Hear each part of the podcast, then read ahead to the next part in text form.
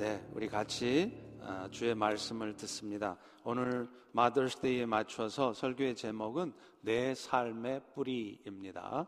먼저 두 군데인데요. 출애굽기 20장 12절 스크린 보시면서 같이 합독해서 읽지요. 내 부모를 공경하라 그리하면 너의 하나님 여호와가 너에게 준 땅에서 너의 생명이 길리라. 또 한 군데 에베소서 자녀들아 주 안에서 너희 부모에게 순종하라. 이것이 옳으니라. 너의 아버지와 어머니를 공경하라. 이것은 약속이 있는 첫 계명이니 이로써 내가 잘 되고 땅에서 장수하리라. 또 아비들아 너희 자녀를 노엽게 하지 말고 오직 주의 교훈과 훈계로 양육하라. 아멘. 아, 부모 공경은 인간 관계에 있어서 가장 기본이 되는 윤리입니다. 그래서 어, 한국의 전통 윤리의 기본인 삼강 윤리에서도 오륜에서도 그 첫 번째가 부자 유친입니다. 부모 자식 간에는 친애가 있어야 한다는 이 부자 유친이 임금과 신하의 관계에 있어서는 의리가 있어야 한다는 군신유의보다도 앞서 있다는 것입니다. 그만큼 이 부모 공경은 중요하다는 것이지요. 그런데 사실은 우리 성경에서도 부모 공경에 대한 계명을 인간 관계의 계명 중에 가장 중요한 것으로 말합니다. 사람의 도리를 밝히는 십계명은 크게 두 부분으로 나눌 수 있죠. 앞부분에 네 개의 계명이 대신 계명. 그러니까 하나님을 향한 계명이고요.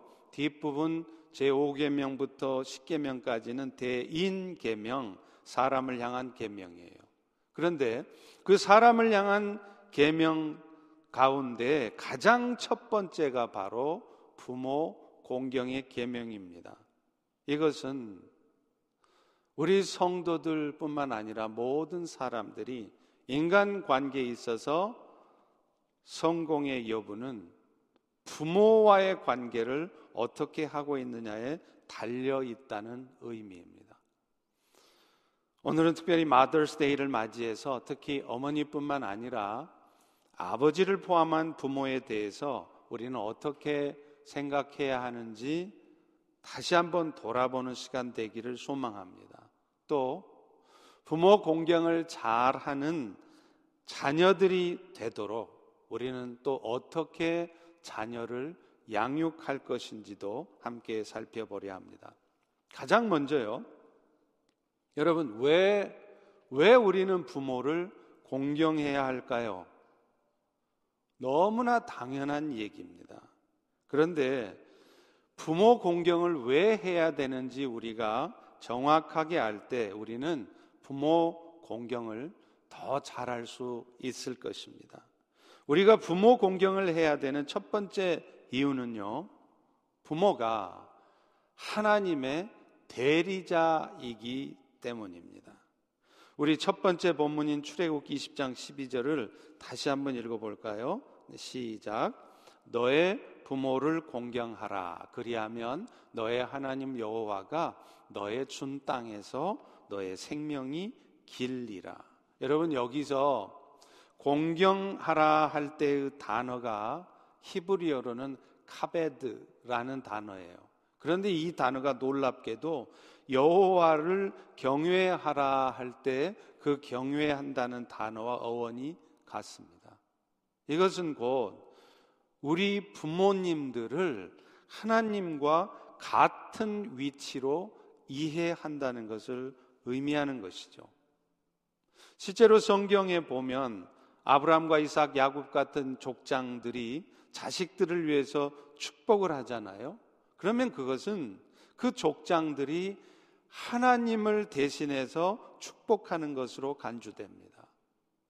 오늘날 누군가를 위해서 기도할 때 목사 안수를 받지 않으신 분들은 머리에 손을 얹고 기도하지 못합니다. 그런데요, 유일하게 그것이 허용되는 경우가 있습니다. 부모가 부모가 자식을 위해서 축복 기도할 때는 목사님이 아닌 평신도들도 자녀들의 머리 위에 손을 얹고 기도할 수 있습니다. 왜 그럴까요?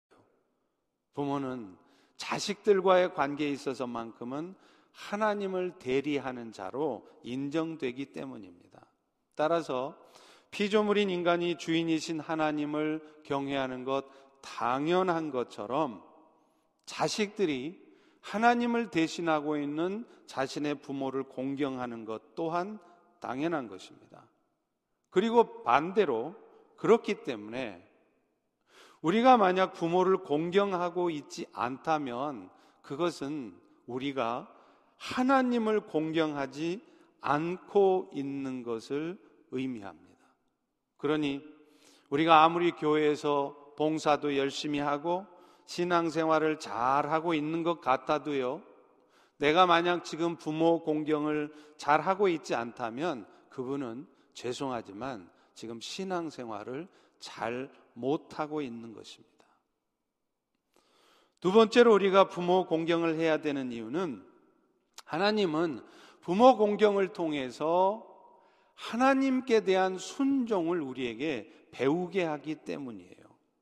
여러분, 사실 하나님께서 우리에게 가족 제도를 주신 것은요, 먼저는 우리 육신의 부모님의 사랑을 통해서 우리가 하나님의 사랑을 깨닫게 하고 또한 우리가 우리 부모에게 순종하는 것들을 통해서 우리가 하나님께 순종하는 것을 배우게 하려는 것입니다. 실제로 부모로부터 사랑을 받아보지 못한 사람들은요, 신앙생활을 해도 굉장히 율법적인 신앙생활을 하는 경우를 많이 봅니다. 왜냐하면 육신의 부모로부터 용서를 받고 지지를 받고 격려를 받기보다는 항상 책망만 듣, 들었기 때문에 좀처럼 우리 하나님을 자비의 하나님으로 용서의 하나님으로 부족하고 연약해도 우리를 안아주시는 하나님으로 인식하지 못하는 거예요. 그런데 육신의 부모로부터 사랑을 많이 받은 자녀들은 다릅니다. 신앙생활을 해도요, 우리 하나님이 자신의 어떤 연약함이나 부족함이 있어도 결국에는 품어주시고 기다려주시는 하나님이시라는 것을 잘 압니다.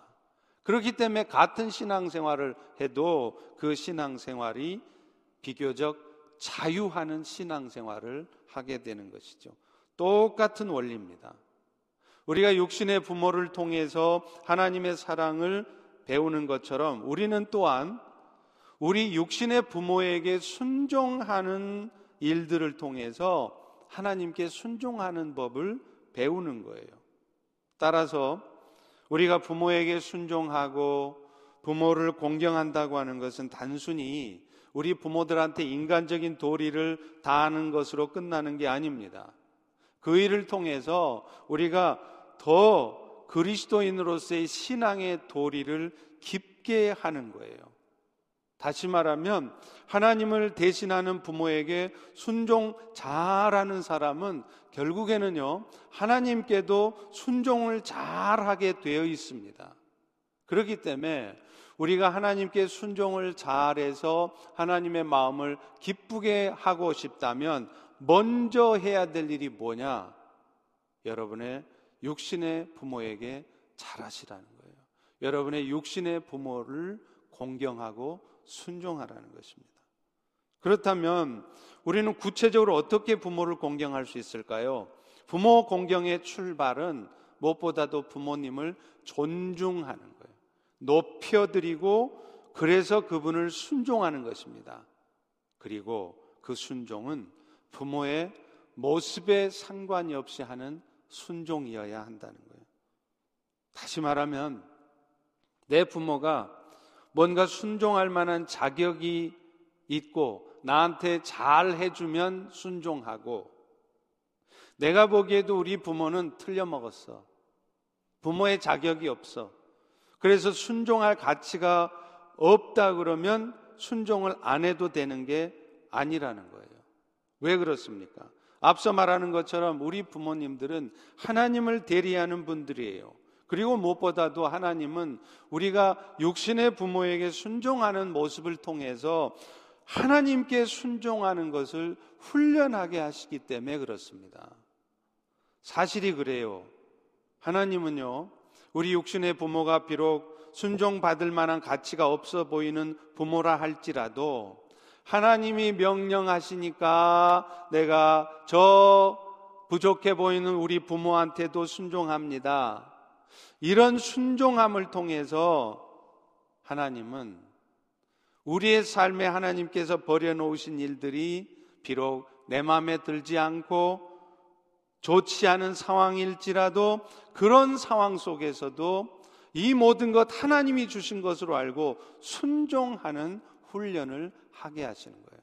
바꿔 말하면 자기 부모가 마음에 안 들고 자기 부모가 나의 순종을 받을 만한 자격도 없는 그런 못난 부모일지라도 하나님의 명령이기에 순종하는 사람은 하나님께서 자신의 삶에 어떤 삶의 정황을 가져다 주어도 그것이 자기 마음에 안 들고 고통스럽고 속상하고 잘못된 것 같은 상황일지라도 그것이 먼저는 하나님께서 주신 것을 알기에 그 상황을 받아들일 줄을 안다는 거예요.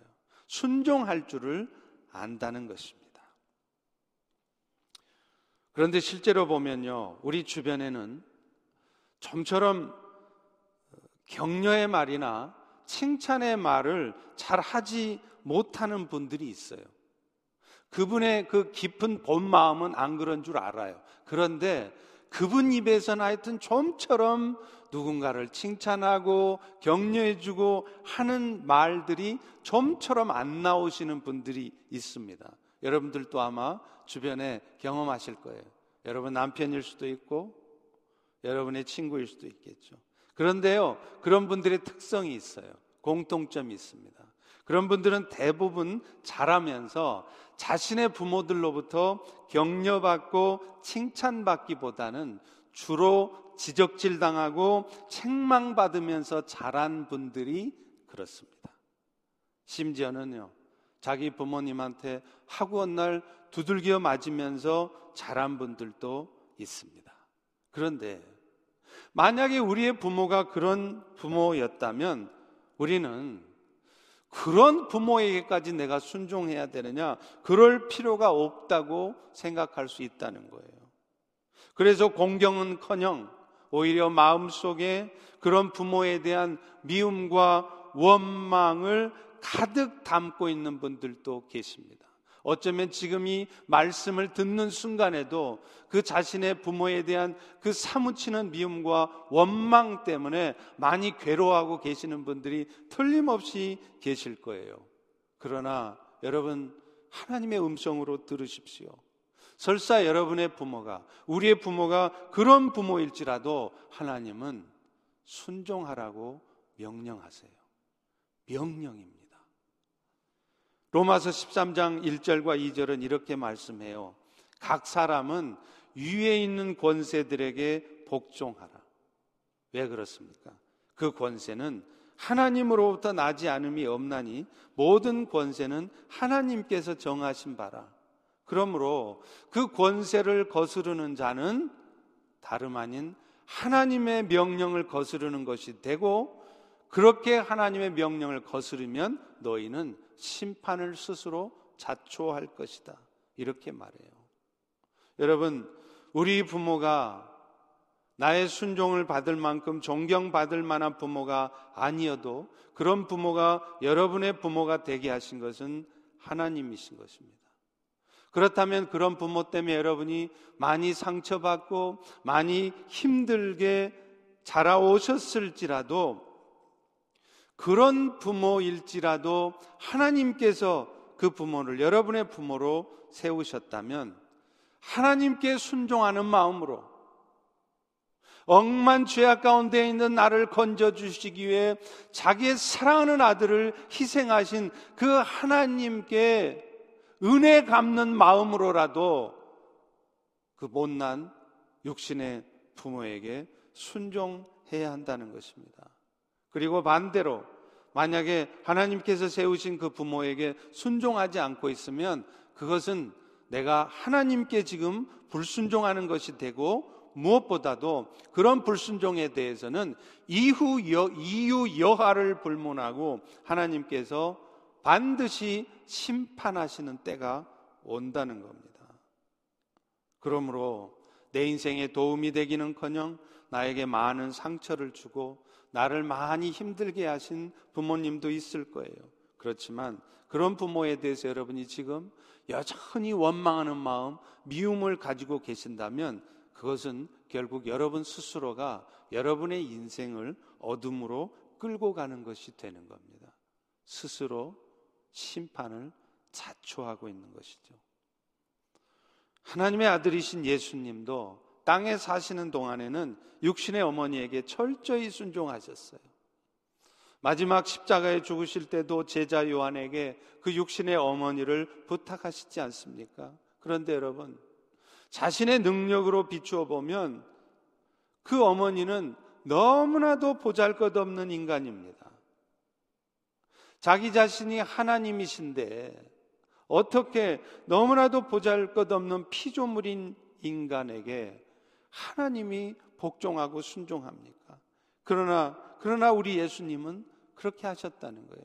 그렇기 때문에 우리 역시 부모가 어떤 모습의 사람이든지 우리의 순종을 받기에 합당하든 합당하지 않든 상관없이 우리는 그런 부모를 공경하기 위해서 힘쓰셔야 합니다. 물론 쉽지 않을 수 있습니다. 그러나 그것이 하나님의 권세에 순종한다는 하나님의 은혜를 갚는다는 마음으로 순종하시면 불가능하지도 않습니다.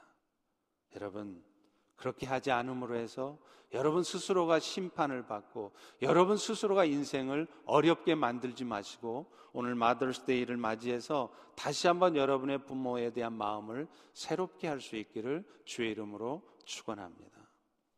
자, 그런데요. 우리 부모에게 순종 하는 것에는 한 가지 조건이 있어요. 그게 뭐냐면 주 안에서 순종하라는 거예요. 부모가 말씀한 거라고 그래서 무조건 다 들으면 그게 부모 공경 아닙니다.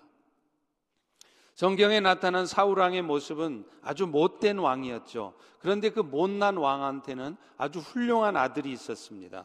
요나단입니다.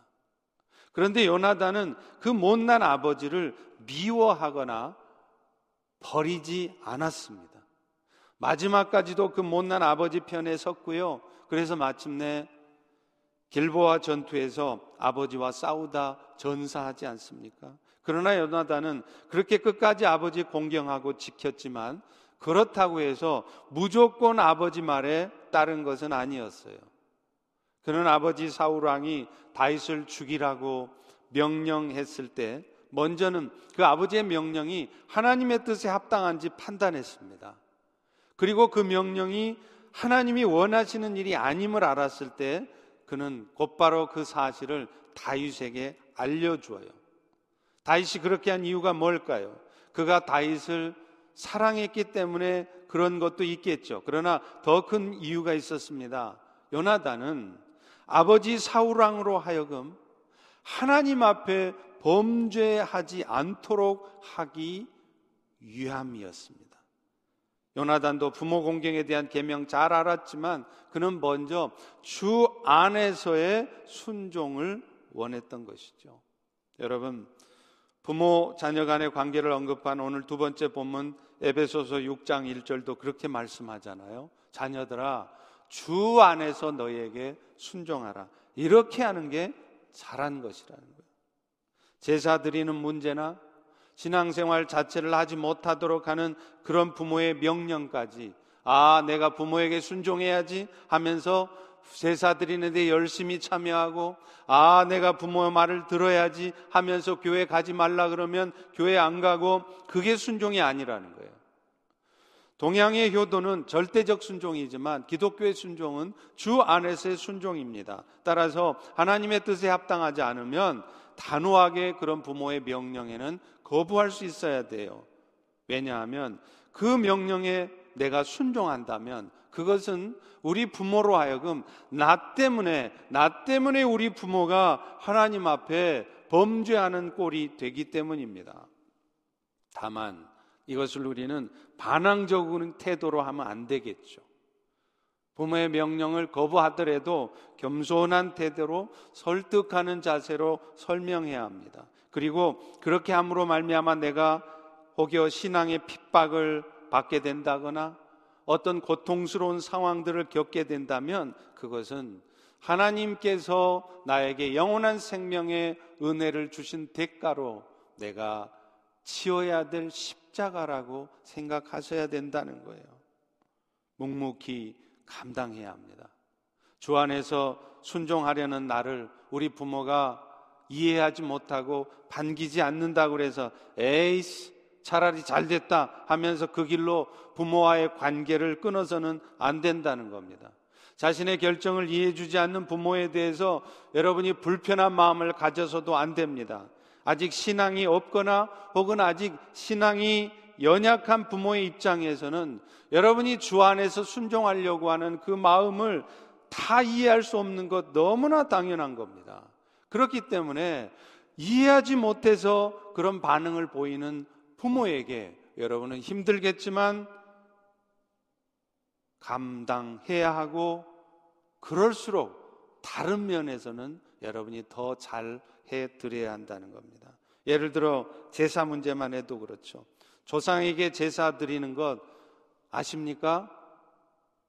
동양의 여러 나라들의 공통적인 현상이 아니라 한국에만 있는 유일한 유교 전통입니다. 그것도 많은 사람들이 잘못 알고 있는 사실이 하나 있는데 조상에게 제사하는 것이 우리 한국 역사에서 수천 년 동안 아주 대대로 지켜왔던 전통이라고 생각하는데요. 그렇지 않습니다. 제사의 전통은 불과 몇백 년 전이에요. 조선 중기에 성리학이 조선 땅에 왕성해졌을 때 그때부터 조상의 제사가 생겼습니다. 그 이전에는요, 왕이 하늘에 제사하는 천재만 있었지 일반 백성들은 자기 조상들에게 제사하지 않았어요. 어찌되었던 이 제사는 성경적으로 보면 그것이 단순히 조상들을 공경하는 것이 아니라 사실은 귀신과 접하는 것이라는 거예요. 고린도전서 10장 20절 21절에 보시면 이렇게 말해요.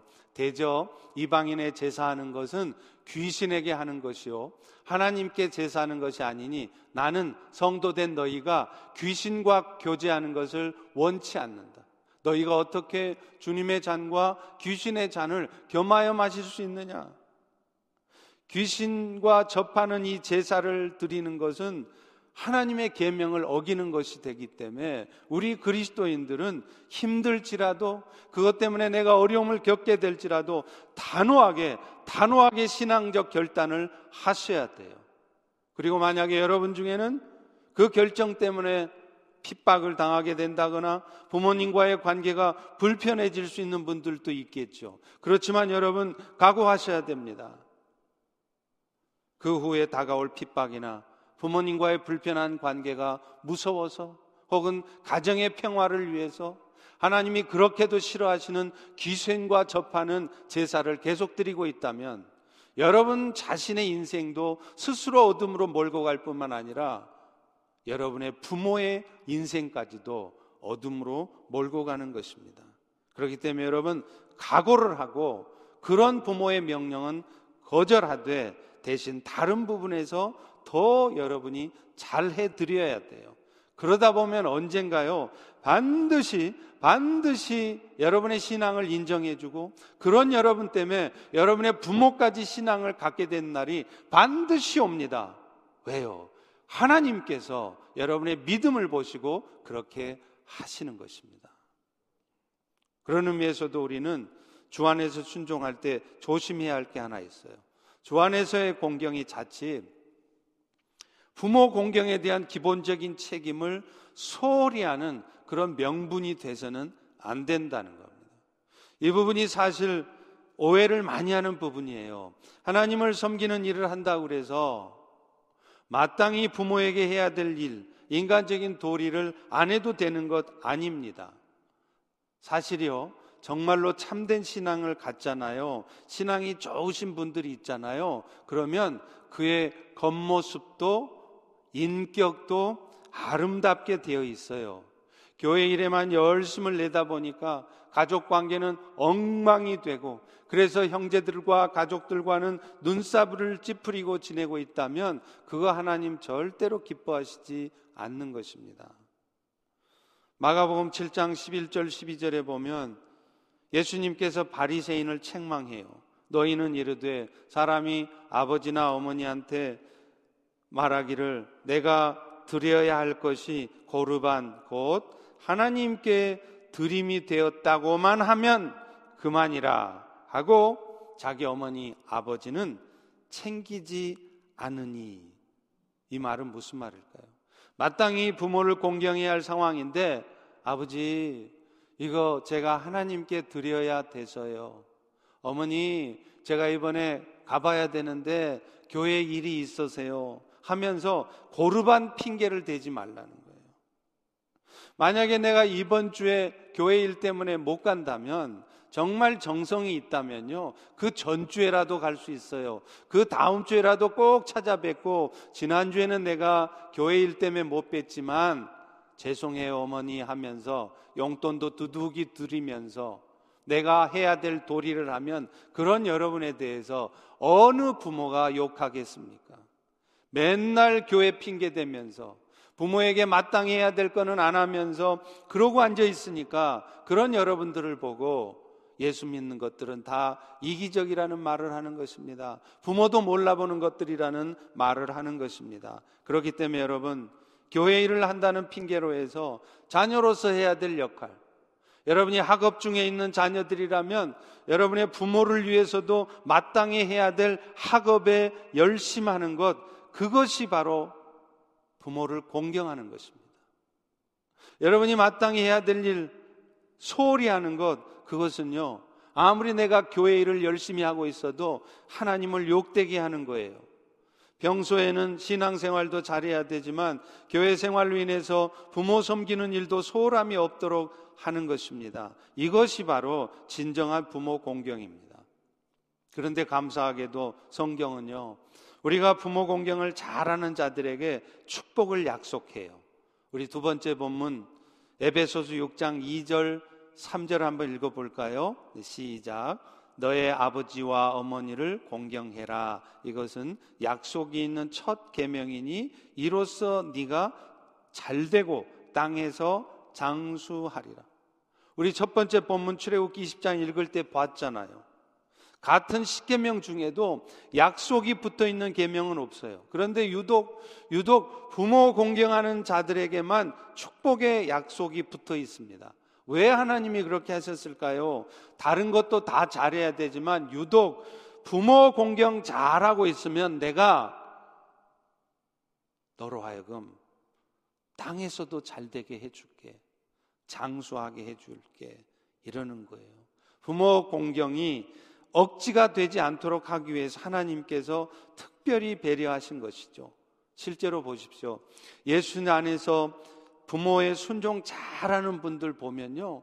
그분들 십중팔구 하나님께도 순종 잘하는 사람들이에요. 부모 공경 자체가 하나님의 뜻을 이루는 것이고 이 계명을 잘 준수하는 사람은 다른 면에서도 하나님의 뜻에 잘 순종할 것이기 때문입니다. 그리고 그리고 그렇게 하나님께 순종을 잘하는 분들의 삶이 특별한 이유가 없는 한 형통케 되어질 것은 당연한 일입니다. 마지막으로요.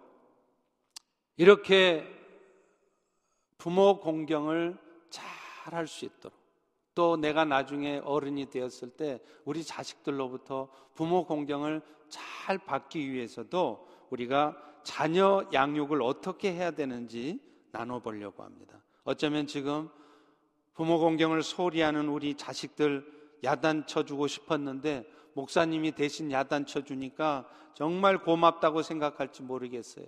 우리 자식이 지금 이 예배 지금 드리고 있나? 이 말씀 듣고 있나? 이 CD 우리 아들한테 갖다 줘야 되겠네? 그런 생각 하시는 분 계실지 모르겠습니다. 그러나 여러분 사실은 만약 여러분의 자녀들이 지금 올바른 부모 공경을 하지 못하고 있다면 그 책임은 여러분 자신에게 있습니다.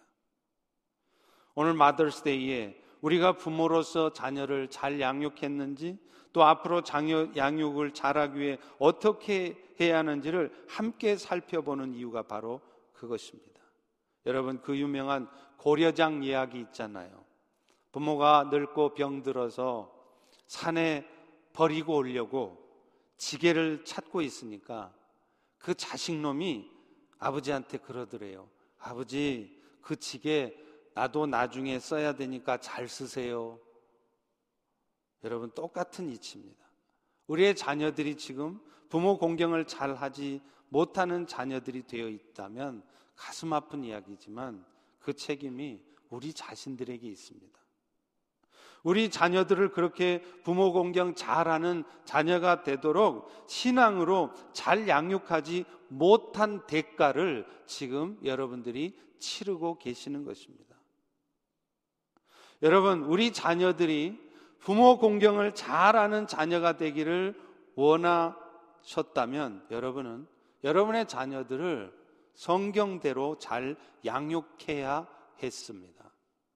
그저 공부 열심히 해서 세상적으로 잘 되게 해주고 싶어서 신앙 교육하는 것을 소홀히 하셨다면 아마도 여러분의 자녀들은 세상적으로도 잘 되지 않았을 수도 있고 설사 세상적으로 잘 되었을지라도 결국은 부모를 공경하지 않는 배은망덕한 자녀들이 되었을 수 있습니다.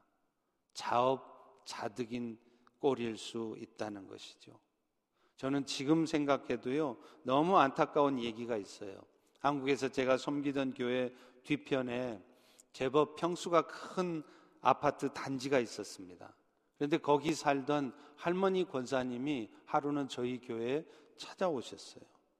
자기 아들은 무려, 무려 서울대학교를 나오고 행정고시를 합격해서 지금 정부 기관의 고위 관리라고 합니다. 국장이라고 하니까 장관, 차관 다음 아닙니까? 그런데 문제는 이 할머니를 아들의 아내 며느리가 받아주지를 않는 거예요. 그래서 이 며느리가 마침내 이 할머니 권사님을 내쫓았습니다. 창피하기도 하고 어디 갈 데도 없었어. 그런데 그렇다고 본인이 다니던 교회에 가자니 너무 창피합니다. 그래서 우리 교회 다니지도 않는데 부끄러움을 무릅쓰고 제가 섬기던 교회에 오신 거예요. 그래서 저희 교회 안에 강사분들이나 혹은 선교사님들이 오시면 묵을 수 있도록 숙소가 준비되어 있었는데 그곳에서 한동안을 머물 수 있도록 배려를 해드린 적이 있습니다. 그런데요, 참으로 어처구니 없는 것은 여러분 만약에 일이 그쯤 되면 며느리는 몰라도 적어도 아들이라면 그것도 하나밖에 없는 아들이라던데 아들이라면 아내 몰래 와서라도 자기 어머니를 챙겼어야 하지 않을까요? 그런데 그 아들도 나 몰라라 하더라는 겁니다. 그런데 여러분 한번 생각해 보십시오. 그게 어쩌면 그 어머니가 자식을 그렇게 키웠기 때문일 수 있어요. 교회 권사님이셔도 그저 서울대학교만 가라 하면서 자식을 신앙으로 키우지 않았으니까 그 모양이 되는 것입니다. 나중에 몇 날이 지나서 마음이 많이 가라앉혔을 때쯤 됐을 때 제가 권사님한테 물었어요. 권사님, 권사님 아드님한테 신앙 교육을 어떻게 하셨었나요? 물어봤더니요. 대답을 못 하시고 엉엉 울기만 하시더라고요. 여러분, 우리 자녀들을 부모 공경 잘하는 자녀로 키워내려면 어려서부터 말씀으로 양육하셔야 합니다. 오늘 본문에도 분명히 말씀하잖아요. 4절을 보십시오. 아비들아 너희 자녀를 노엽게 하지 말고 오직 주의 교훈과 훈계로 양육하라는. 부모 공경 잘하는 자식 만들려거든 자녀 교육 잘해야 되는데 그 자녀 교육에 대한 메시지 아주 간단합니다. 하나는 자녀를 노엽게 하지 말고 그 가운데에서 늘 주의 교훈을 가지고 훈계하고 가르치라는 거예요. 무조건 오냐 오냐가 아니라 때로는 하나님의 말씀으로 책망도 하고 가르쳐야 된다는 거예요. 대신에 노엽게 하지는 말라는 겁니다. 자녀들을 노엽게 하면 저도 경험해 보는 바지만 그 다음 훈계는 아무 훈계가 효과가 없어요. 아이들에게 상처만 될 뿐 먹혀 들어가지를 않습니다. 그렇기 때문에 먼저는 우리 아이들의 마음이 혹시 나의 책망을 통해서 노엽지 않도록 하는데 신경을 많이 써야 돼요. 정말 쉽지 않습니다. 그러려면 우리는 야단부터 칠 것이 아니라 그렇게 할 수밖에 없었던 무슨 특별한 이유는 없었는지 먼저 물어봐야 돼요. 그 이유를 물어보면 나중에 고개가 끄덕여질 때가 종종 있습니다. 또 자녀들의 잘못된 모습 때문에 부모 입장에서 어떻게 마음이 아프고 염려가 되는지 아이들에게 설명을 해줘야 돼요. 그러면요, 그 아이가 아무리 어려도요, 그런 부모의 말을 듣습니다. 심지어는 자기 속으로 그렇게 생각을 해요. 내가 우리 엄마 아빠 마음을 많이 아프게 했구나. 내가 힘들더라도 앞으로 그렇게 하면 안 되겠구나 깨닫습니다. 정말입니다. 그리고 그때 하나님의 말씀으로 교훈하고 가르치잖아요. 그러면 그 말씀을 진짜로 받아들여요. 마음에 새겨요. 신명기 6장 6절과 7절에도 말씀합니다. 오늘 내가 너에게 명하는 이 말씀을 너는 마음에 새기고 네 자녀에게 부지런히 가르치되 집에 앉았던 길을 갈 때든 일어날 때든 이 말씀을 강론하라는 거예요. 그런데 여러분 이 말씀을 우리가 자녀에게 가르치고 말씀으로 양육할 때 먼저 기억해야 될 게 하나 있네요. 뭐예요? 부모 자신이 먼저 말씀을 가슴에 새기래요. 이 말이 괜히 나오는 게 아닙니다. 자신은 말씀을 읽지도 않아요. 말씀대로 살지는 더더욱 않아요. 그러면서 자녀들에게만 성경을 읽으래요. 교회가 우리 자녀들 신앙 교육 잘 해주기를 바래요. 아닙니다. 자녀들의 신앙 교육의 일차적인 책임은 교회에 있지 않습니다. 여러분 자신들이 자녀들에게 말씀을 가르치시고 신앙 교육을 하셔야 돼요. 그리고 그것을 위해서도 여러분 자신이 말씀을 읽으십시오. 여러분 자신이 말씀대로 사십시오. 그렇게 하지 않으면서 자녀들에만 말씀 읽어라, 말씀대로 살라 하면 우리 자녀들은 아마 속으로 그럴 거예요. 엄마 아빠나 잘하세요. 그래서 오늘 신명기 6장 6절도 먼저 이 말씀을 너는 마음에 새기고 라고 말하는 거예요. 그러고 나서 우리 자녀들에게 부지런히 말씀을 가르쳐야 합니다. 우리는 다른 것은 몰라도요, 신앙 교육에 있어서만큼은 부모 자신이 먼저 양보하시면 안 돼요. 그러면 우리 아이들이요, 적어도 신앙 문제만큼은 우리 부모가 철저히 하는구나 생각하면서 스스로 알아서 절제하고 판단하더라고요. 그런데요, 부모부터가 신앙 문제를 소홀히 여겨보세요. 아이들의 성적 문제와 관련된 현실적인 문제만 딱 부딪히면 금방 타협해 보세요. 어떤 일이 벌어지는 줄 아십니까? 여러분의 아이들도 안 그런 척 하지만, 안 그런 것 같지만 속으로는 신앙이라는 것에 절대적 가치를 두지 않는 겁니다. 그러면 어떤 일이 벌어져요? 그런 아이들이 대학을 가면서 부모 곁을 떠나보세요. of state 해보세요. 그 즉시 그 아이들 세상으로 달려갑니다. 그리고 나중에는 세상에서 잘 되지도 못할 뿐더러 혹시 세상에서 잘 되더라도 부모를 무시하는 자녀가 돼요. 영어 못한다고 부모 무시하고 부모의 존재가 짐스럽다고 귀찮아하는 부모가 돼버려요. 자녀가 돼버려요.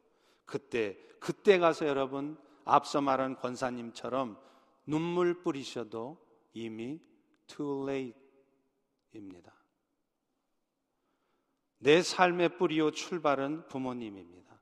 나무의 뿌리가 썩으면 결국 나무가 죽듯 나의 출발이요 뿌리인 부모님을 여러분이 올바로 섬겨드리지 않는다면 여러분 기억하십시오. 여러분 스스로를 죽이는 것입니다. 반드시 그렇게 됩니다.